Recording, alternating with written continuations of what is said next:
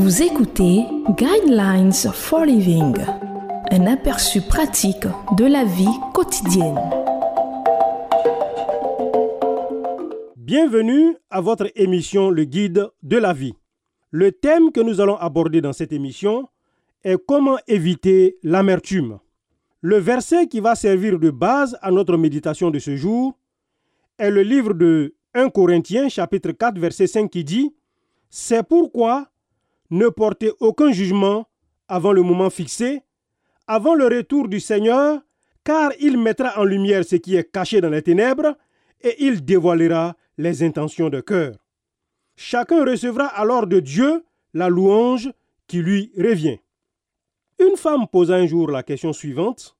Comment puis-je pardonner aux personnes qui m'ont insulté, menti et humilié pendant des années? C'était très difficile pour moi, mais je ne pouvais rien y faire.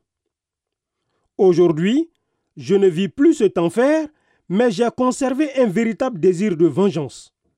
J'ai envie qu'il ressente ce que j'ai ressenti quand il se moquait de moi. Premièrement, nous devons réaliser qu'aucun de nous n'a l'autorité pour infliger la punition que le fautif mérite.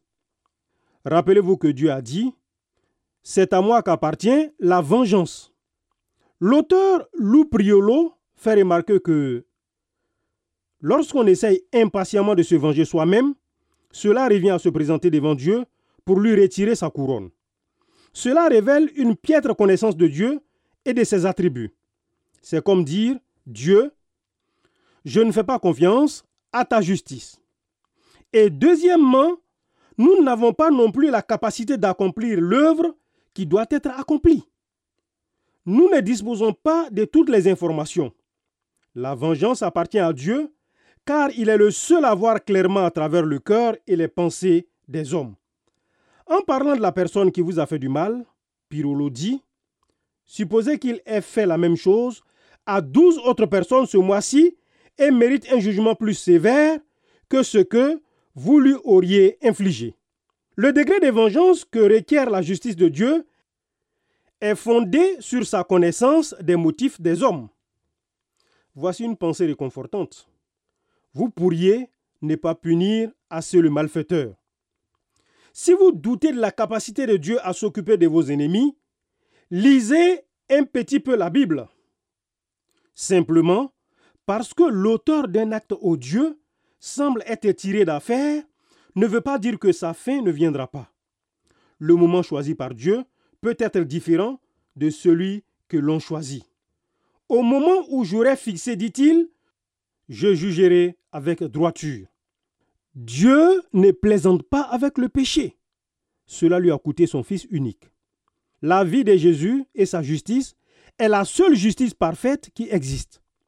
Rappelez-vous que nous n'avons pas l'autorité pour punir quelqu'un qui a commis une faute et nous n'avons pas toutes les informations nécessaires pour s'assurer que justice parfaite soit rendue.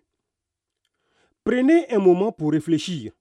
Y a-t-il quelqu'un dans votre passé ou dans votre vie actuelle avec qui vous aimeriez prendre votre revanche? Si vous languissez aujourd'hui dans la prison de l'amertume, et si vous vous êtes déjà vengé, vous pouvez demander à Dieu de vous pardonner. Je vous conseille de lire le livre de Psaume, chapitre 76, versets 2 à 13.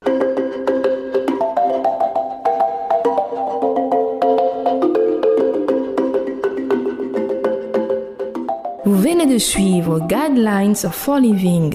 Pour en savoir plus sur l'émission, veuillez contacter la station que vous écoutez.